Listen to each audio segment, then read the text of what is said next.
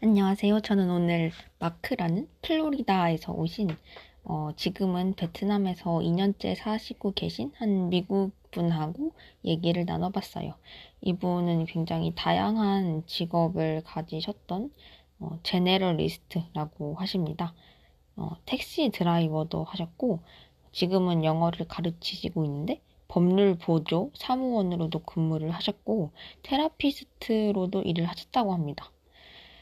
음, 저는 이분하고 최근에 제가 넷플릭스를 좀 봤거든요. 그래서 넷플릭스 관련된 얘기를 했어요. 근데 넷플릭스는 자기는 좀 많이는 보지 않는데요. 한 10분에서 15분 정도만 보고 보는 것도 코미디 쇼 종류를 보지 영화나 드라마 같은 경우에는 시간을 너무 많이 뺐기 때문에 잘 보지 않는다라고 하셨습니다.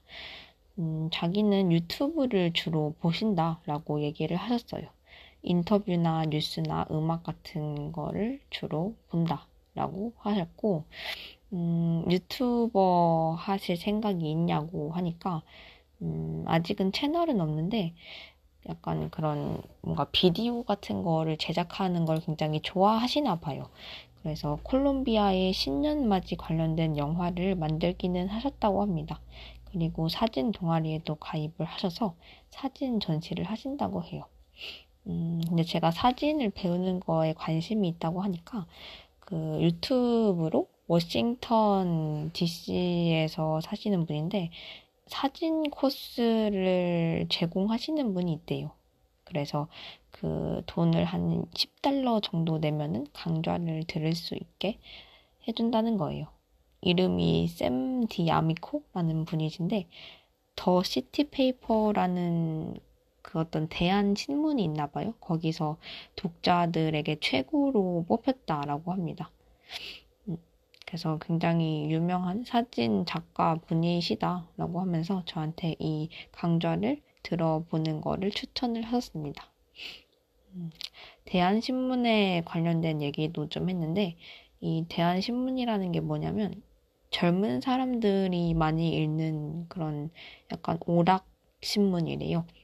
이게 1950년대부터 시작이 되었는데 처음에는 게이나 아니면 전쟁 반대론자 그리고 뭐 활동가 이런 분들이 뉴스를 쓰기 시작하셨대요.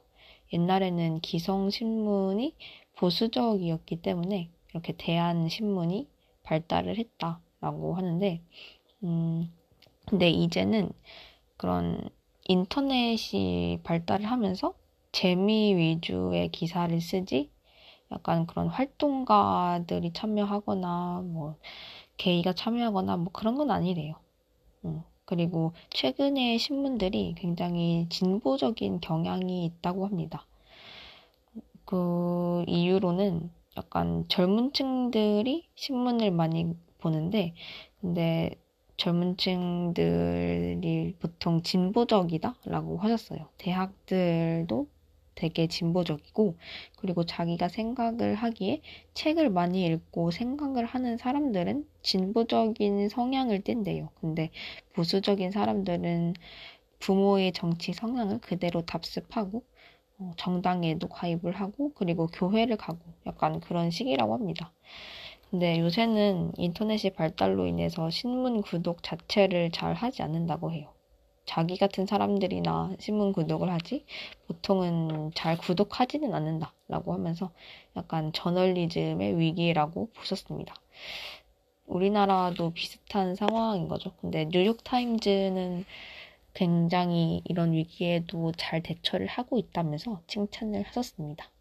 그리고 자기가 뉴스 리포터로 30년 전에 근무하셨던 이야기도 해주셨어요. 근데 자기는 직업을 즐기진 않으셨대요. 왜냐면 굉장히 작은 마을의 신문사에서 근무를 하신 건데, 근데 이게 좀 회사나 기관이 원하는 대로 기사를 쓴다는 점이 별로였대요. 그리고 너무 신속성을 강요를 하고 자기 논조가 있어야 하는데 그러지 않았던 적이 굉장히 많았다라고 하시면서 별로 그렇게 만족스럽지는 않았다 라고 말씀을 하셨습니다.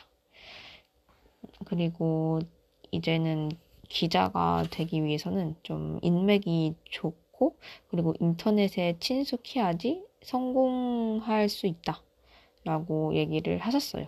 인터넷이 발달로 점점 기자가 어려워지고 있는 상황이라고 하셨고, 음, 아무래도 신문사 자체가 돈이 없다 보니까 회사나 기관이 원하는 대로 기사를 써준다는 그런 점이 별로였다고 합니다. 음, 그리고 뉴스가 요새 가짜 뉴스가 많은데 그런 문제를 해결하기 위해서는 한 명 말고 두 명 이상의 의견을 꼭 같이 들어야 된다라고 말씀을 하셨습니다. 그리고 인터넷에는 이미 너무 많은 사람이 있고 다들 출판을 목표로 하기 때문에 유명해지기 힘들다라는 말씀을 하셨어요. 그래서 가짜 뉴스가 판치는 것이 아마 그렇게 다른 사람들의 주목을 받기 위해서 그런 게 아닐까라고 추측을 하시면서 대화는 마무리되었습니다. 네. 오늘 대화는 이상으로 마치고요. 내일 다시 뵙겠습니다. 감사합니다.